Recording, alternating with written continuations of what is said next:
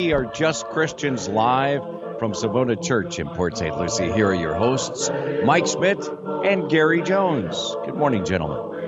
Good morning, and welcome Just Christians. Thank you very much, Ray. We appreciate it. We're glad you also here.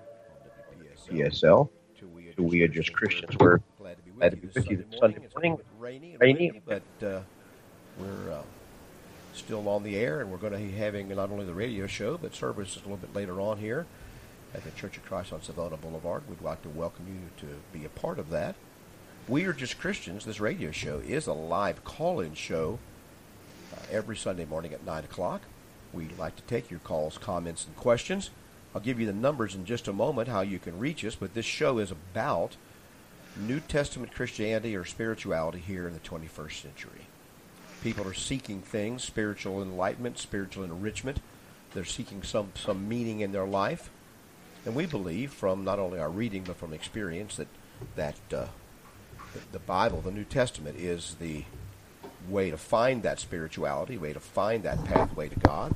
And we'd like to invite you along this journey. We believe that if we read the Bible simply and plainly, we can find the spiritual guidance that we need. Not only that, and more importantly, well, probably getting at, is we can find a way to be saved from our sinful condition that we find ourselves in as human beings. And uh, the Bible provides through Jesus Christ that redemption, that fulfillment, and that will give you a, he- a healthy spiritual life. That'll give you the new start that you need, finding Jesus Christ. And so we welcome you along that journey. We particularly want to welcome you to join our program if you are not a believer or not a religious person, or perhaps you become disenchanted with with organized religion as you've experienced it in your life, or maybe you simply have some doubts and questions about the Bible or spirituality. We'd love to have you join the program. We're going to, we'll be glad to have a conversation with you. May not be able to answer your uh, your, your questions to your satisfaction. Maybe we will. But we promise you we're going to try to give you something from the scriptures to read and look at that will help you along the way and answer your questions on your search to find God and meaning in this life. So you can reach We Are Just Christians at 772 340 1590. 772 340 1590 is the telephone number here in Port St. Lucie. You can also reach us some other ways if you'd like to text this. We have two text numbers. My name is Mike, and my text number is 772 260 6120. 772 260 6120. And Garrett didn't even introduce you. How are you doing this morning? I'm here this morning, Good. Mike, And which is better than the alternative. yeah, I can see how he's doing. He's sitting across the table from me, but that's right, better than the alternative. But Gary's text number, if you want to text him either now or during the week, is 772 260 6220. 772 260 6220. We have an email, and I'll give you some of the other information later on about how you can re- listen to this program, tell your friends about it, how you can get in touch with us. But we want to invite you to call and have a conversation this morning. We, we make a couple of promises to you. Uh, number one, we're going to try to give you a, a scriptural references or script, some scriptural insight in answer to your question, because we believe that's where the answer is found. And secondly, we're going to give you the last word. We promise not to embarrass you or anything like that if you'll call in, whether we agree or disagree. I don't promise we're going to agree, but I can promise we'll try to, to treat you as you should be treated with respect, and we'll give you the last word on whatever subject you bring up. So we'd invite you to give us a call, particularly if you don't agree. We'd like to hear about that. I think it'll make an interesting show, and perhaps we can all learn something from that. Um, that's kind of where we stand on that. That's what We Are Just Christians is all about. Now, Gary, you said before the show. Now, we, you know, just so you know, we, we don't sit down and rehearse this hour-long show. Gary and I have been friends for a long time, and and we work together as elders here in the church and so forth. We have a lot of similar interests, but we're not the same at all. We're very different people, and and so, but we bring ourselves to this show with the scriptures, and sometimes we'll talk about things ahead of time briefly but I think it keeps it more alive and real when we don't sit down and re- rehearse all these things. I think we had seven words that went with with this subject today when we talked about yeah, it. Yeah, yeah, we had a few words, but but he said to me, I, I I have something if you want like to go there. I said, well, you know, since I'm the big mouth on the show and do all the talking, Uh, every now and then, I got, every few months, I got to give you a chance on it, Gary.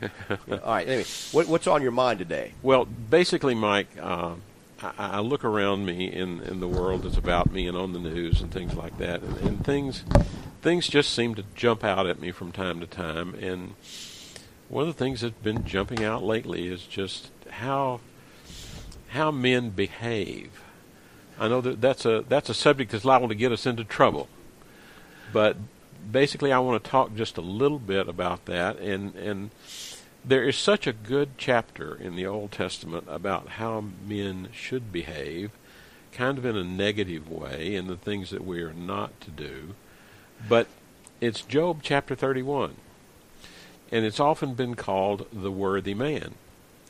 Now, Job is an unusual book, and uh, in in many ways, it's it's not very well studied or even clearly studied, even in some very good church classes with well-meaning preachers. But one of the things that happens with Job is you, you read the first two chapters and then you skip over and read the last five chapters, and you miss everything that's in between.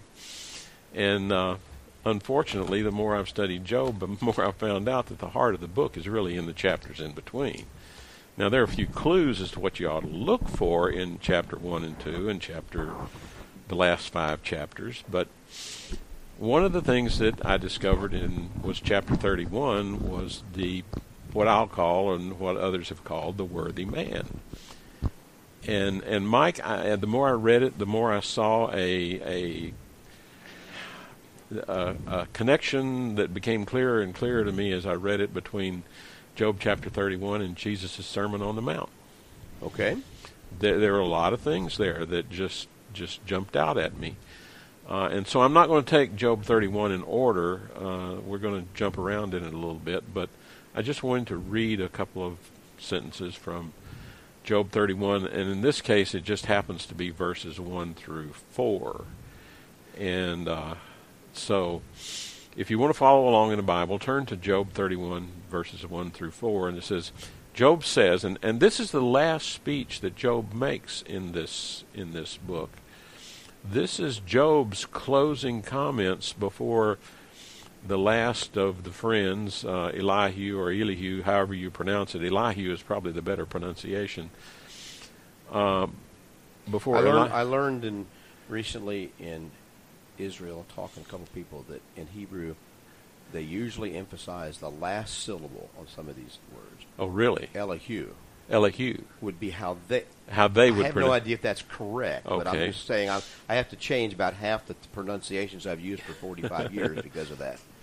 But um, Elihu, Elihu, is that Well, that's what some would say. I, okay. I, I've always said Elihu. Okay, well, So, I've always said two. Elihu. So, okay, uh, so right. that's the way I first heard it. So, uh, anyway, however you pronounce it, he is the last speaker before God appears on the scene and does what little explanation for the book that that we see.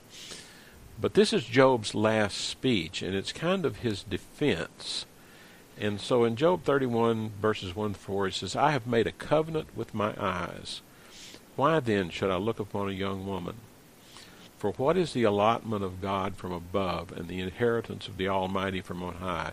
Is it not destruction for the wicked and disaster for workers, workers of iniquity? Does he not see my ways and count my steps? Mike, there's a lot in that.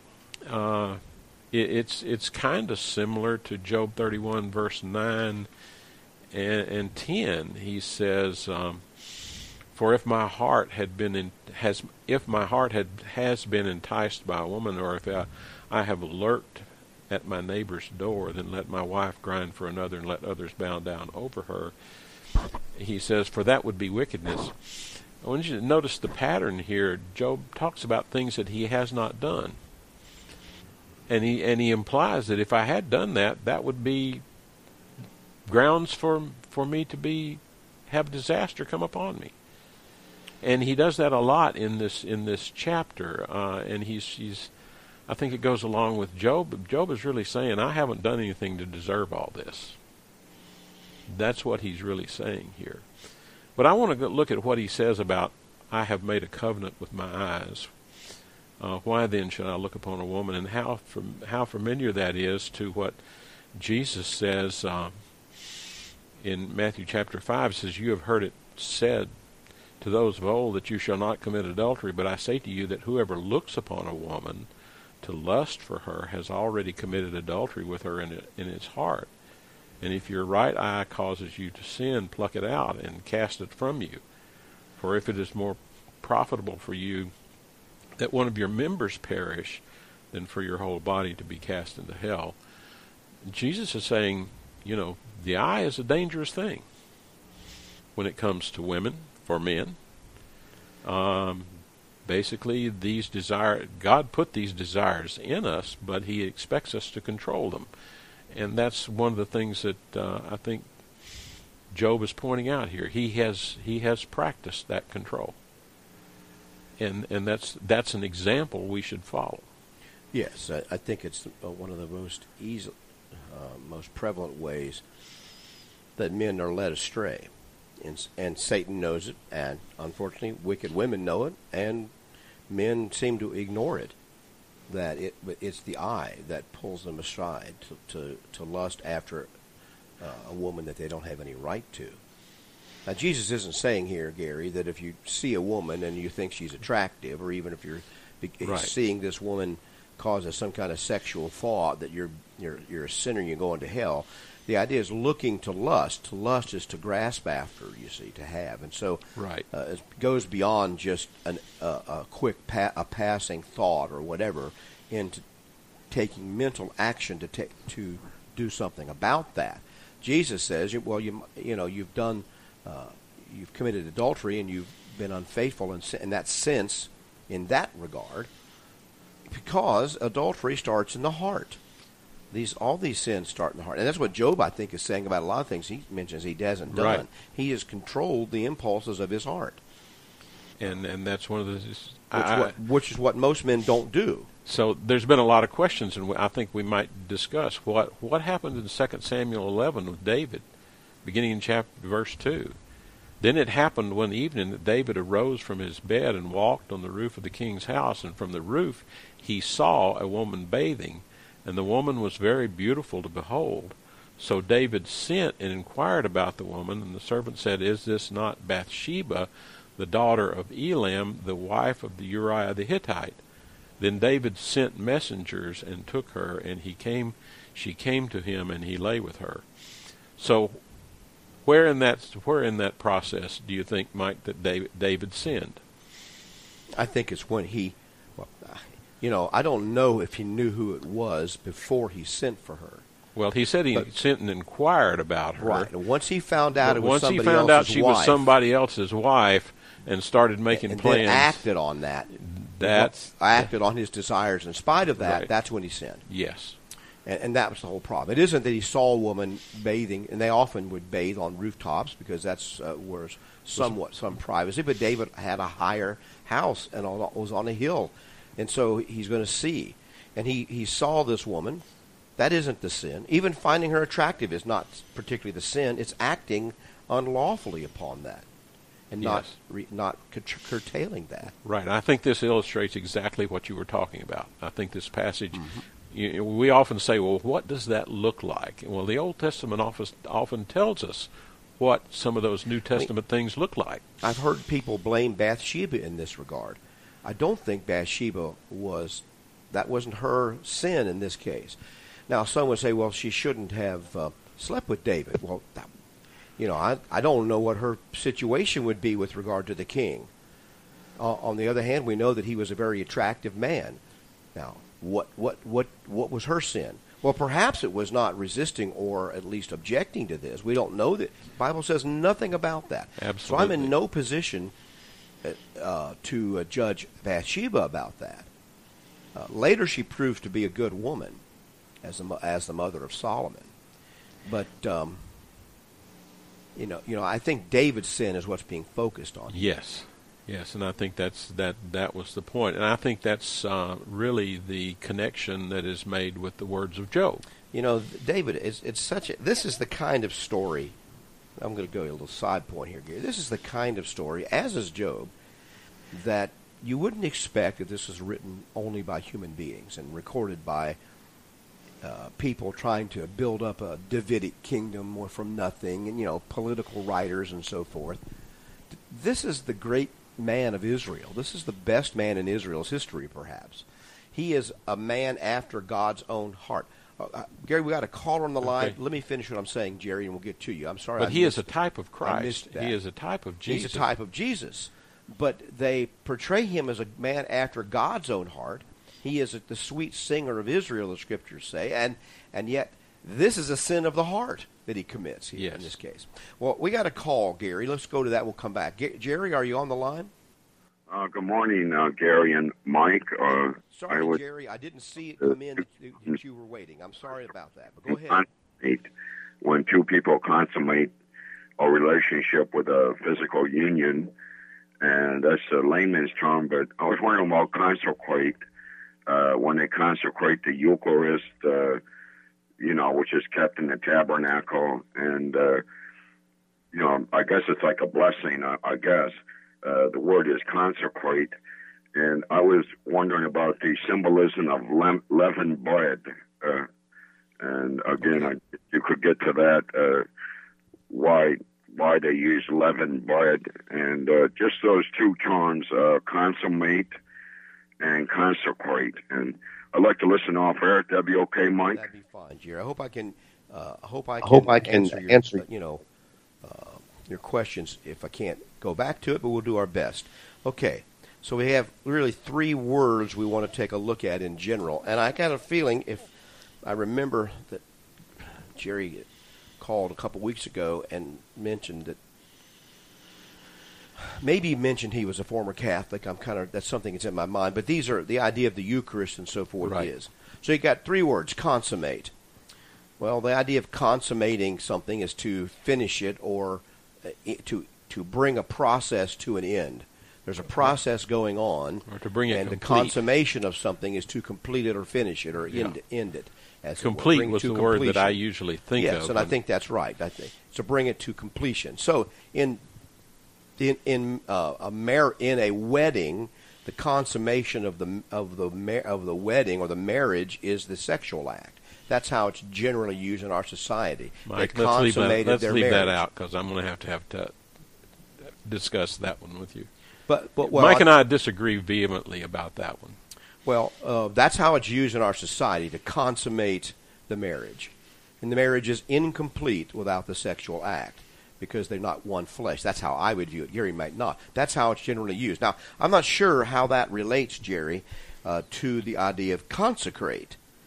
To consecrate something is to set it aside and, uh, as it were, make it holy, I think is how they would use It- that word. There, there's another word that's used. I think it's. Um, it's, I'm, I'm having a senior moment here, Mike, for to set apart, Well, that's It- to make holy or to yeah. sanctify. sanctify is yes, the word. is the though. idea there. Sanctify. Sanctify is, is, is, is the idea. so- that's, that's to set apart or set aside. for consecrate and to sanctify are very similar, very similar words in English, coming out of the Latin. Well, uh, and the word in the word in uh, well, I'm gonna say I don't know the exact word in Hebrew. It's the same. It's a parallel word to the one in Greek, which is ognos or hognos, however you say that. We get the word agnes from that. It's the word for holy, holiness, to set apart, or to sanctify. And it's the word for saint. All of those, even those are different English words, they all come from the same root word in Greek, which means to set apart for a particular use.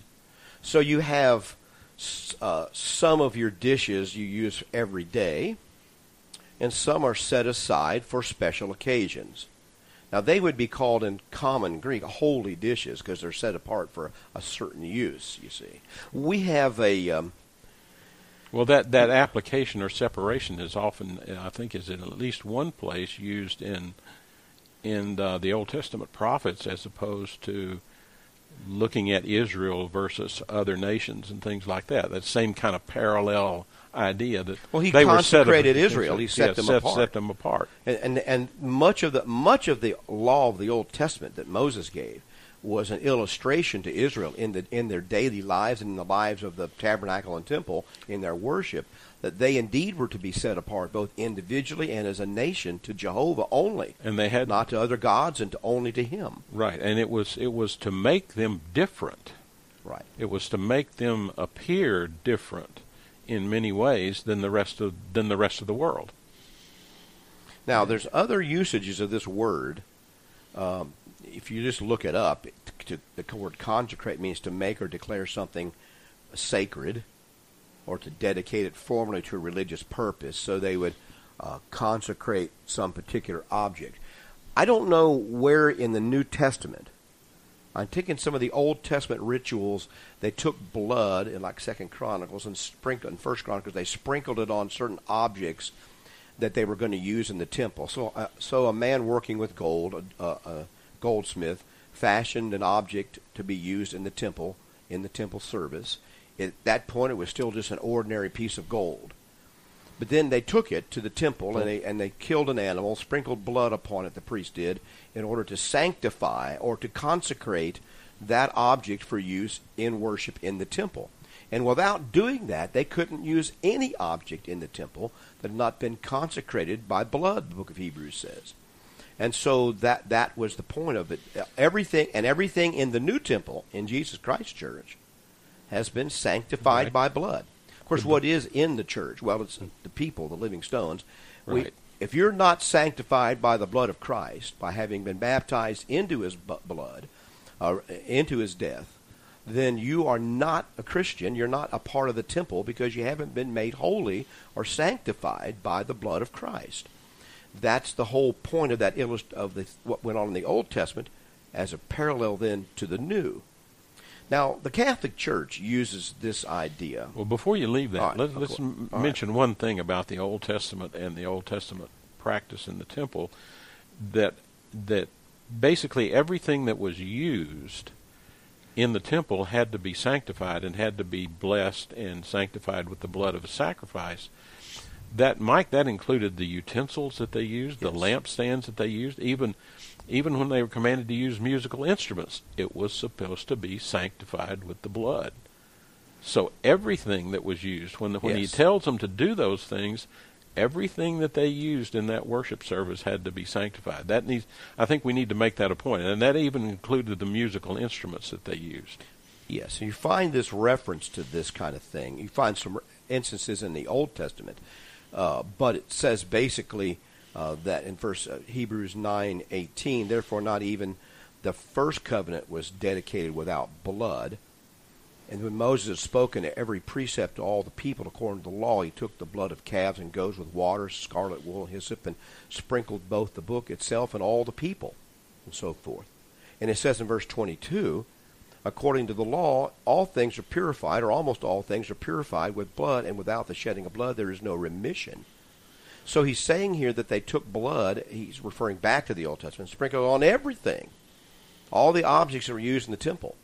So, of course, this is a side point, Gary. That's one of my arguments about using instrumental music in the church. I wanted to bring that up because it's an important argument. It, it's it's a very important concept when we look at what the Old Testament practices were as opposed to uh, the New Testament cra- practices under the law of Christ. Mm-hmm. It, it's an important concept that we're different, that the the New Testament church is different from the Old Testament system in a lot of ways, and sometimes, uh, particularly, I think we see in the first century history of the church that those those differences were emphasized more than we do now they had they had to be careful about that difference. Oh yes. Well, that's why, for example, and we got a couple other texts I want to get to, Gary, about the other thing we're talking about that I missed. Somehow my phone wasn't alerting me these things, but um, they couldn't sow two kinds of crops in the same field. The Israelites couldn't. They couldn't sow wheat and barley in the same field. Each field had to be holy to itself as to in oneness. They couldn't wear two kinds of garments together. They couldn't wear wool and linen together on their body. They could only wear one type of cloth on their body, the Israelites. Now, these are minor laws. We focus on the laws of eating. But these were the but these were the same kind of laws with regard to everyday activities, because those they were to be holy to God, and they were. He was emphasizing that oneness or dedication to one thing, which was to God. And often it was something that could be seen, that people would see. see it. So that it, So it they was just a way tell- to emphasize tell- to tell- them tell they're the special difference. set apart people. Even the, the dietary laws were not about health. The dietary laws were to set them apart from all the other people. And every day, since you eat, oh, probably three times a day, most people always have, you eat every day. You have to think about what you're going to eat. And every day you're challenged by your faith to eat what God says you can eat and not eat what He sa- and not eat what He says you can't eat. So He was setting them apart every day by what they ate much less all the other laws. Now that's consecrating Israel, as it were. And then it was carried. Then you go further into the all the ordinances of the tabernacle and the temple and the worship and the setting apart of animals and laying hands on the head of animals to make a sacrifice and and all this all that is all the, all this shows holiness. This is why in Zechariah he says in the new kingdom that's coming, even the bells on the horses are going to be holy to me, right? Yeah. And there won't be a Canaanite in the land because everything in that new covenant, new kingdom, is going to be dedicated to Jesus Christ. You cannot be a Christian by being born into a Catholic family or a Lutheran family or anything like that. You're not a Christian because you're born in Italy, like you know the the, the world geographers. Well, it's a, if you're all the Italians are Catholic or Christian.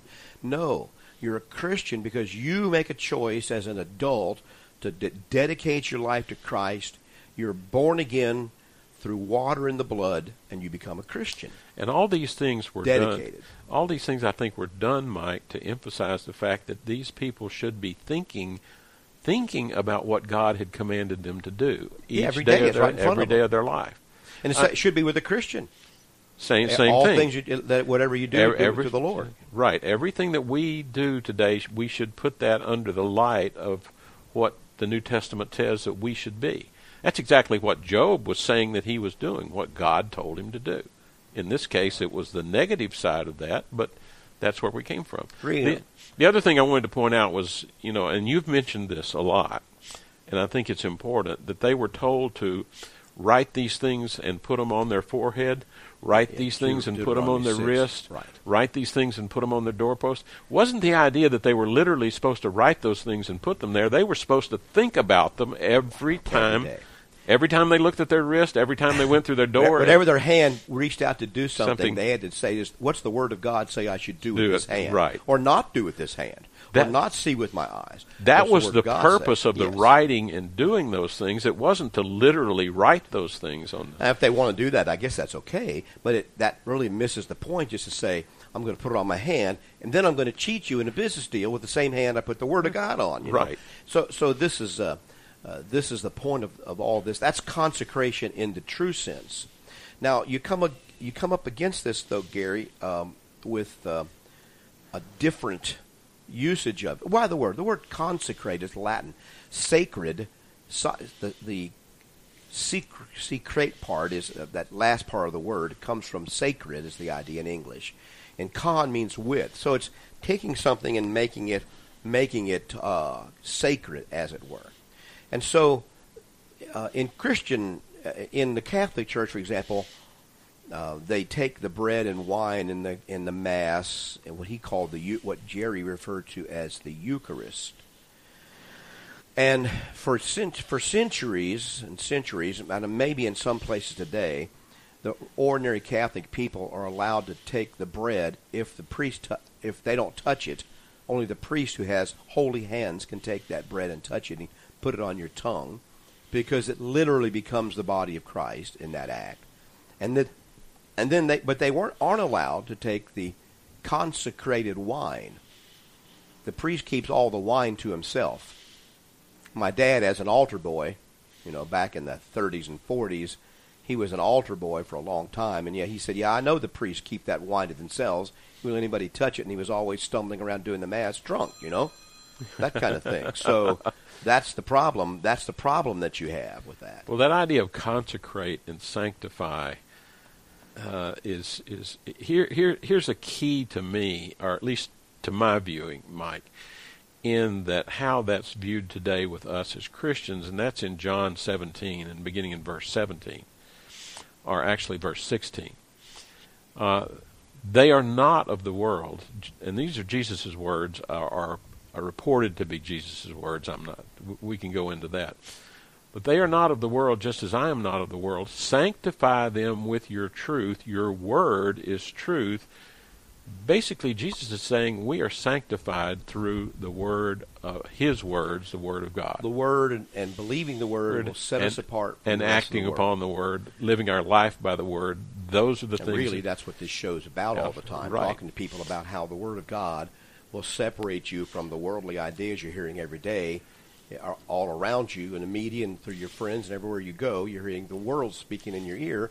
We're telling you that the words of Jesus Christ are going to judge you. You need to be set apart by those words, And which he- will lead to the act of con- being sanctified, holy. set apart. You are then sanctified by the Word, and He says, "The Word, your Word is truth."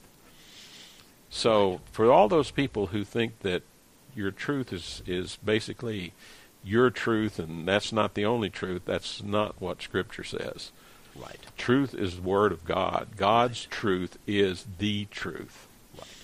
And so the idea of consecration, I, I don't I don't believe, Jerry, if you're still listening, that the, the priest has any power to make wine or water holy or consecrated. The New Testament speaks nothing about any of those things. The fruit of the vine, we're going to take here in, in the 11 o'clock hour, as we do every Lord's Day, we're going to take the Lord's Supper here. And we're going to take unleavened bread. We'll come to the word leavening in just a moment because he asked about that. We're going to take unleavened bread and we're going to break it and we're going to pass it out to all the people here who want to take the Lord's Supper as a remembrance of Jesus' body that was broken for us or was crucified for us. And a remembrance of the fact that we're the body of Christ. And then, secondly, we're going to take uh, fruit of the vine, which Jesus authorizes in in the in his lifetime at the at the last Passover he took, and then Paul authorizes fruit of the vine in 1 Corinthians chapter 11, beginning about verse 26 down through 30 or so. He he says the Lord told him to tell all the churches to take this fruit of the vine and the unleavened bread. So we're going to take those two things and we're going to pass them out. Now those things are quote unquote holy, not because some special blessing has been pronounced upon them to change their character or nature. They're they're holy. Now listen carefully what I'm saying. They're set apart and because we're doing because of what we're doing with them.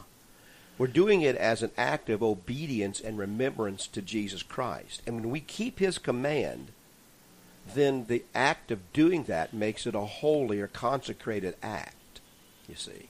Not because we've pronounced some blessing and made it magically holy or something.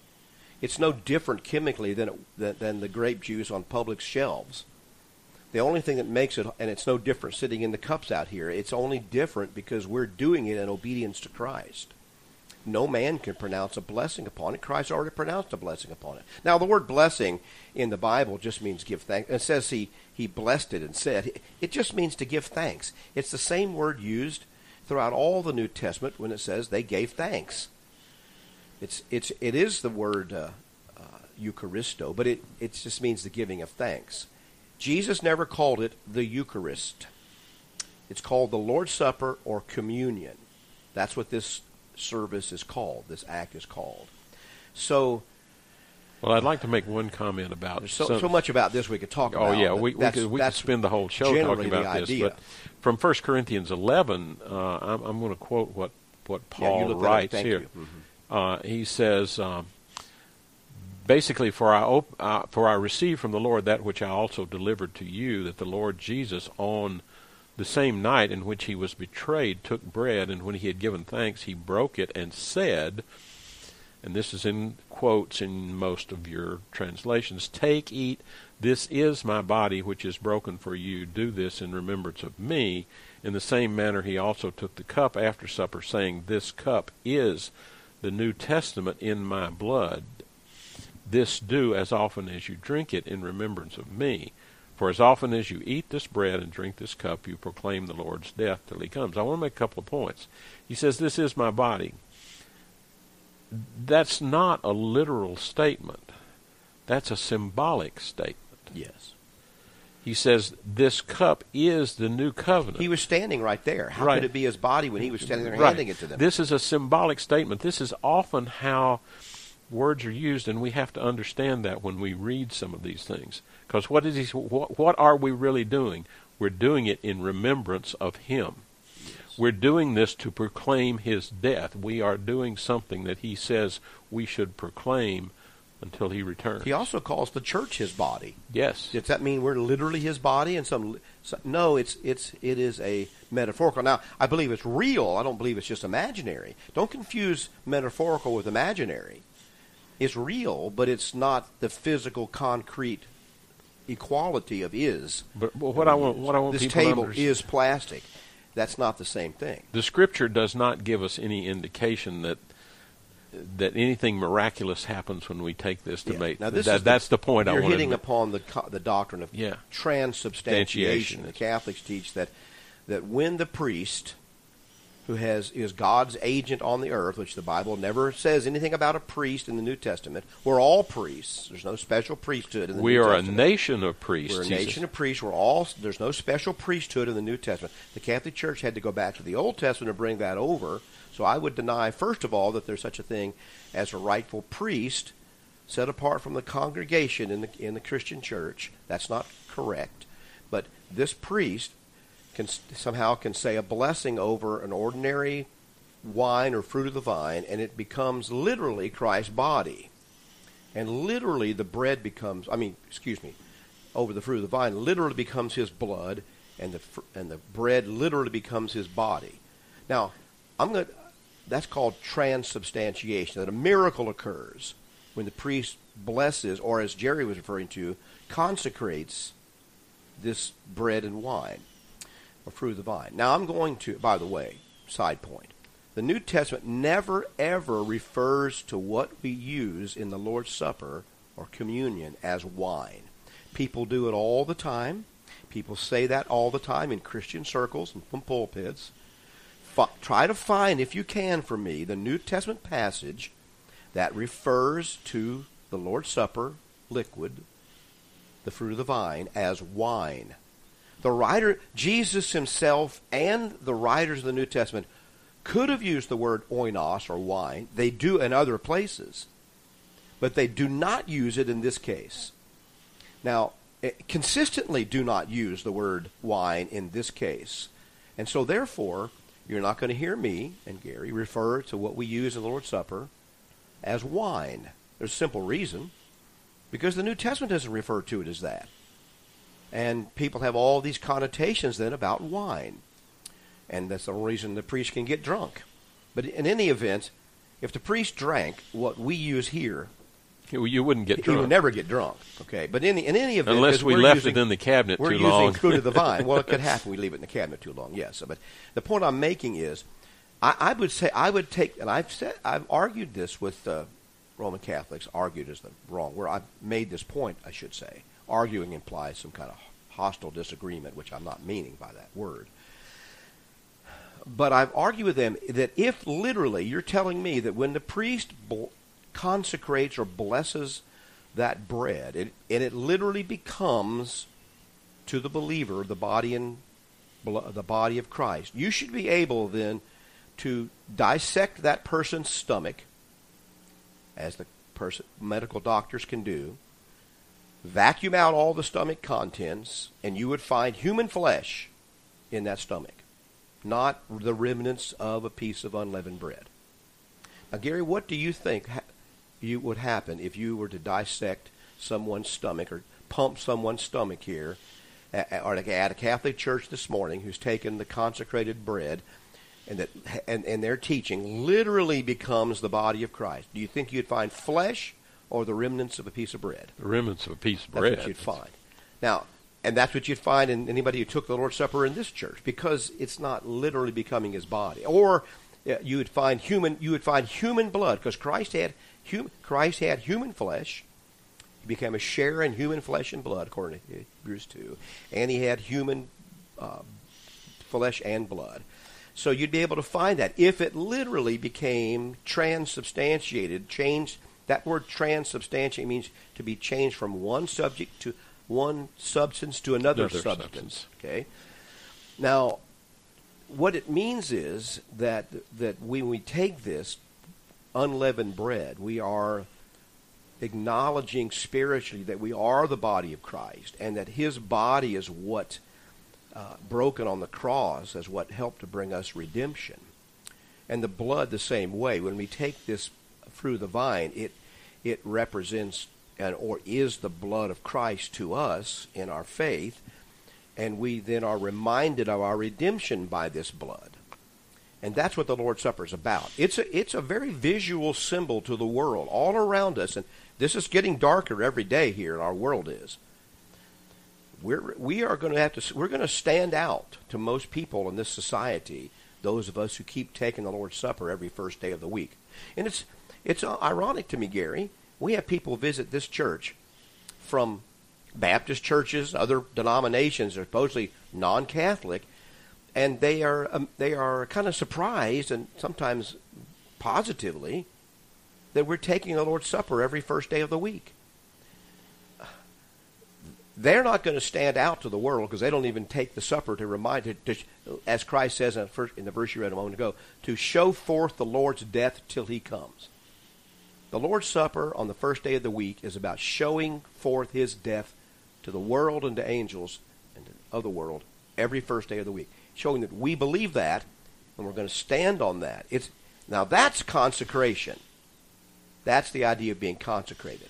Yes, and set apart. Yeah, and it's interesting to me. He says this cup is the new covenant in Right. my blood. The new covenant.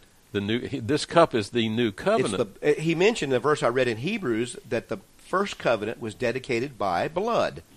That's right. And this second covenant is dedicated by blood that we live under. And, But and he's reminding you that you are in a covenant relationship with Christ. when, when you become a Christian. Now, the other word, so we beat consecrated and consummation to death. How about see if we can work up uh, a little lather for leavening or leavened, unleavened. Now, Gary, uh, Jerry, I think it might have a little bit backwards. He I probably misspoke in saying that they use leavened bread in the Eucharist. I don't believe that's true. I believe the Catholic Church uses unleavened, Unleavened bread. That's what he meant, I'm sure. And and bread bread is either leavened or unleavened, depending on whether guess what whether it has leavening in it. Leavening is just a generic term for an agent which causes bread to rise. The yeast. Ye- it's it's a term for what we would call yeast or some other agent that causes the bubbles in the bread and causes the bread to rise. Now, I remember my dad; he he used to bake bread, the old German breads and stuff by hand, and he would uh, make. I would help him make the dough. You know, he let us get involved in all that, and then he'd say, "Here," he'd wrap it up, and he'd tell me, "Go put this on top of the water heater." We had a water heater in the closet in the kitchen. You know, small little house, and we'd go set that in there It was nice and warm. nice and warm in the house, and and then we'd come back in a couple hours or however long it was, and it would be all. Re- I was always amazed. It was three times as big, two or three times as big. You know, he said it looks like it's about ready. We pull it out, and we'd cut it, and we'd bake it. Then we'd cut it and have nice big air bubbles all through it. That's leavening. He'd put he had put the yeast in it. Now unleavened bread is just flour and water and whatever other ingredients you might have, like salt that you bake and it doesn't rise because it has no leavening in it. Or, to the Jew, typically, it could be bread that has leavening in it, but it's baked before it can rise and doesn't rise very much and it's considered unleavened. But I, Christians have always used bread that they, when they make it, they don't put any kind of yeast in it at all as unleavened bread. And so there are two symbols. Now, And this, this I'm not comes, sure what the Catholic this, Church this says about comes it. from the Jewish practice involved in the uh, Passover feast. Yes, that's where I'm going with that. That's right. They, they didn't use any. They would go through the house as after the original Passover was established, and when they got into the land, in particular, after they came into the land, and then down by the ti to the time of Christ, we know that they would search through the house and make sure there was no leavening. It was a whole process, kind of made it into a ceremony. Make sure there was no leavening. He told them to remove all that from their house.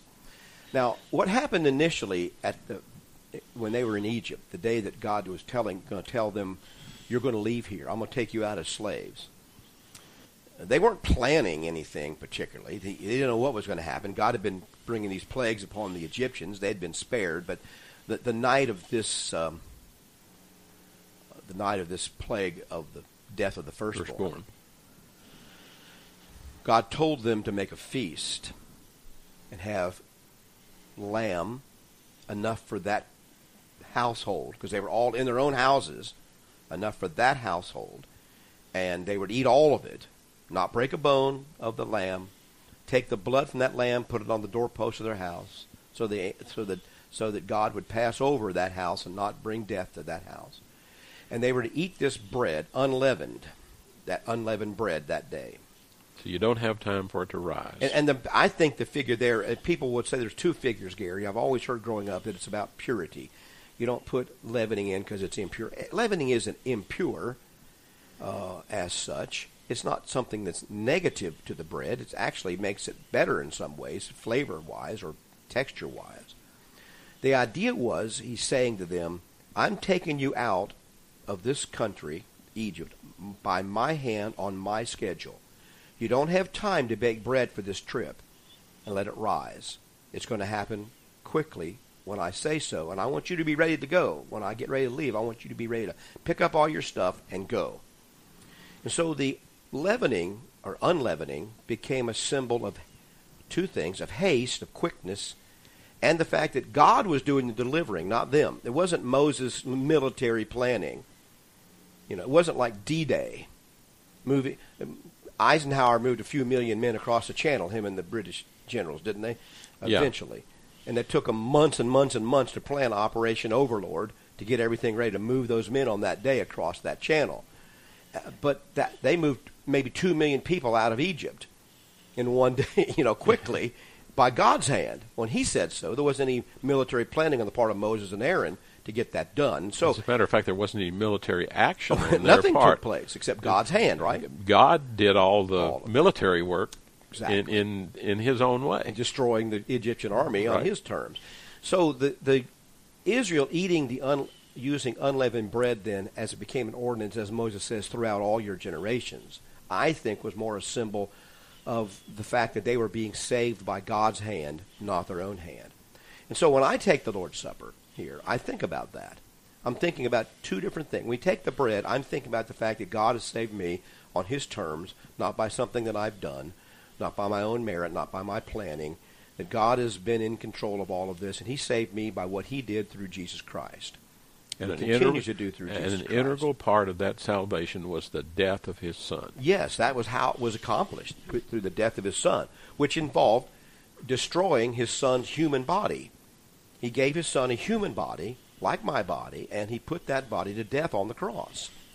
Then the other part of that bread is the fact that we are, we are, as we take that bread together on the Lord's Day, we are the body of Christ. He keeps mentioning that. You are the body. And he tells the Corinthians who were doing it incorrectly and they were taking their supper one before another, not eating it together. He says, wait for one another because you're the body of Christ. It's, it's you're, he says, you are one bread, 1 Corinthians 10, uh, verse like 30 something. You are one bread, one body. And so there's the unity in the bread. That's what unleavening and the unleavened bread means. It means unity. All of Israel was together there on that night before they came out. The church gathers to remember the salvation of Christ. Now, the blood represents the, the power of the of the blood as a sacrificial element. Shed blood. There is life in the blood, and the shedding of this life uh, uh, of this blood is the sacrificial penalty that's that's Yeah, incurred if by if sin. I were to paraphrase what Paul said, he says, when he says, "Take, eat, this is my body, which is broken for you." Basically, he's saying, "Take, eat, this." This is symbolic of my body, which was sacrificed for you. Basically, is what he's yes, saying. which is some ver- the King James I think says which is given for you, uh, or which is the literally it doesn't the word Well- given is interpolated, which is for you. Some versions say well broken for you. Um, uh, the New so- King so- James says "broken for you." Yes, and so uh, that's interpolated. Well, no, it's in some of the older texts. Uh, some of the texts say the word broken, I believe. Well, the the, the footnote But that I have the- says in some text. That's all it Yes, says. and some people object because well, the bones of Christ weren't broken. Well, it doesn't say his bones were broken; his body was broken. It just means it was ruined. He was killed, put to death, ruined. Bodies are meant to be alive, not dead. Well, when they killed it- Christ's body, he was broken. That's all that means. Well, it also it, uh, it, I think the point was made that no bones of his were broken in the crucifixion, which was a normal process. And that's why some yes, that's why it happened. That's why some people object. It would be a normal process not of of crucifixion, but really, truly, of stoning would be. It was. He wasn't going to be killed by the Jews. Was that prophecy? Right. He was going to be killed by the normal way of breaking a criminal's bones by stoning. He was going to be put to death. Now the Romans came along, and they some they often broke the legs of the people, but they didn't break his legs.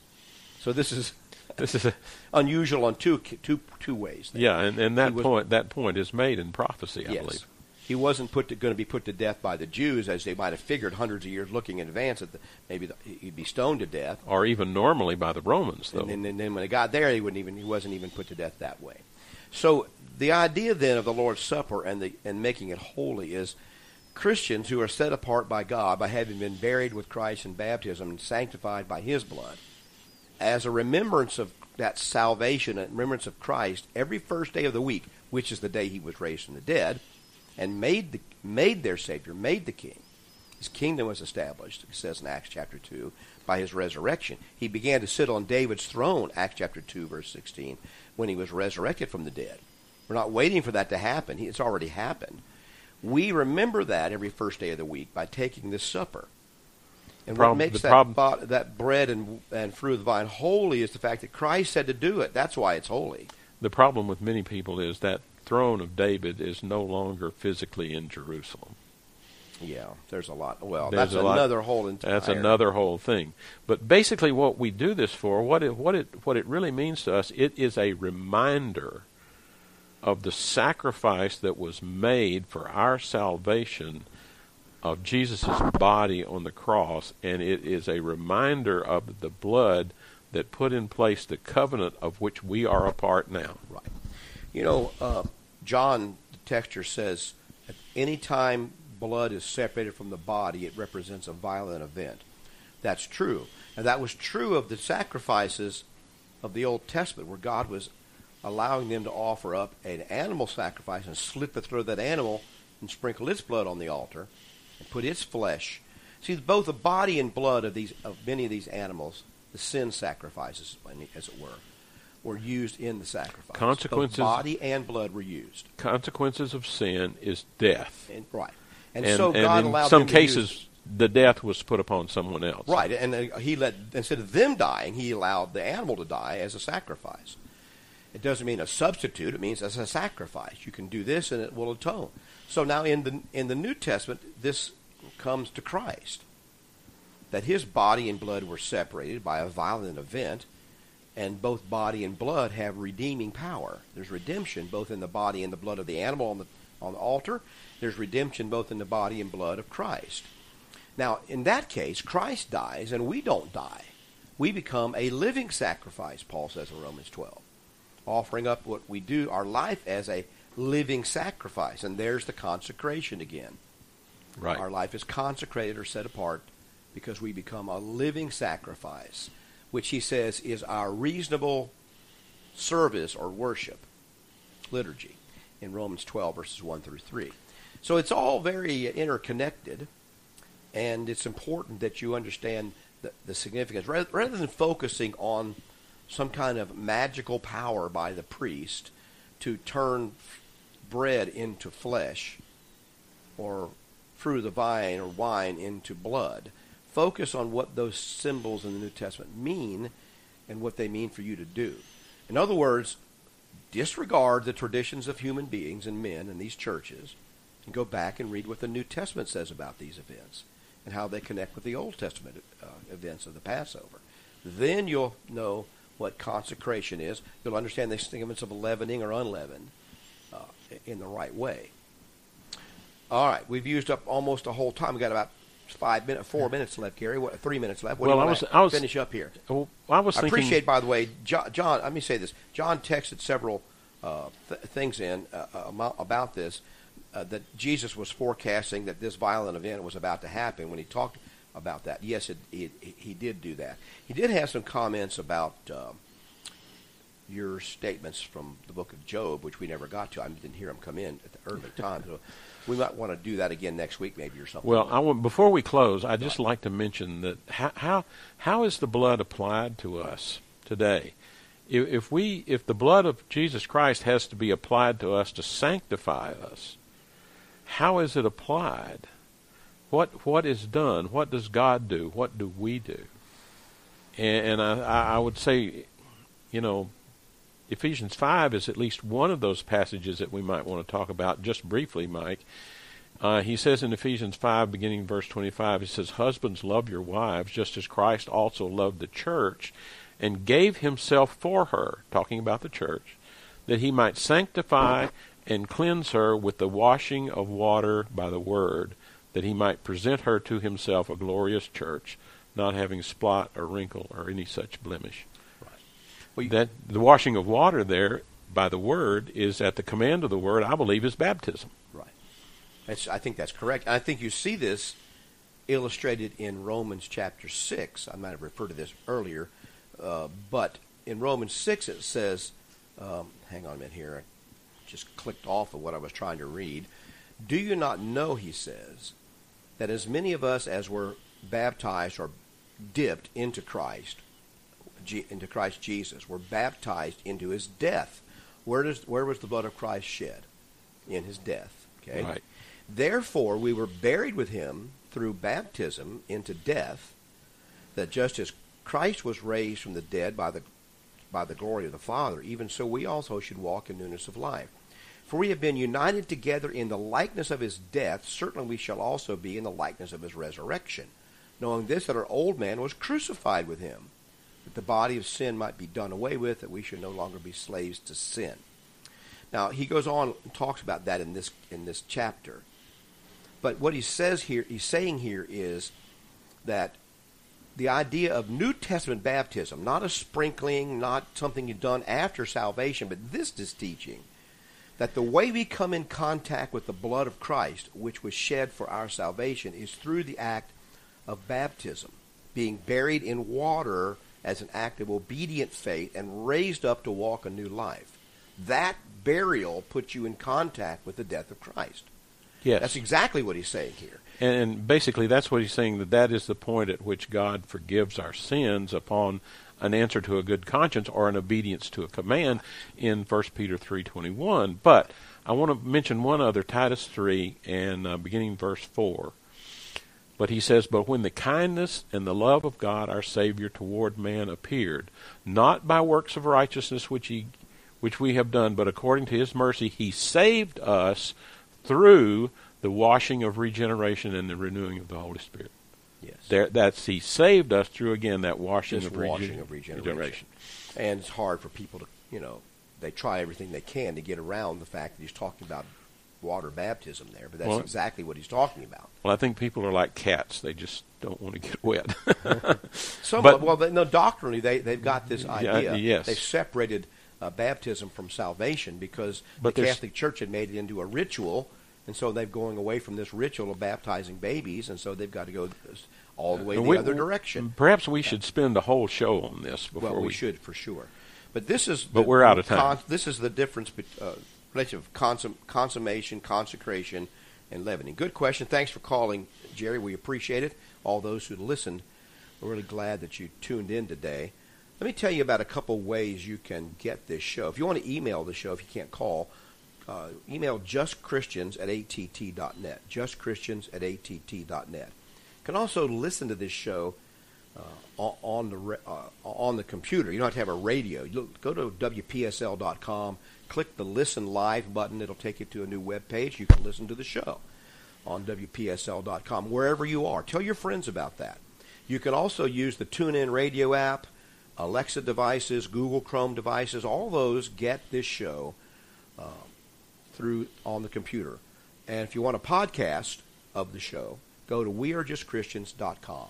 Wearejustchristians.com. You can listen to past shows all the way back for years and years. Thanks for listening today. We really appreciate it. Hope you'll come out if you can today and visit with us at 2196 Southwest Savona Boulevard, 96 Southwest Savona Boulevard at 10 and 11 today. We thank you very much, and may God bless you.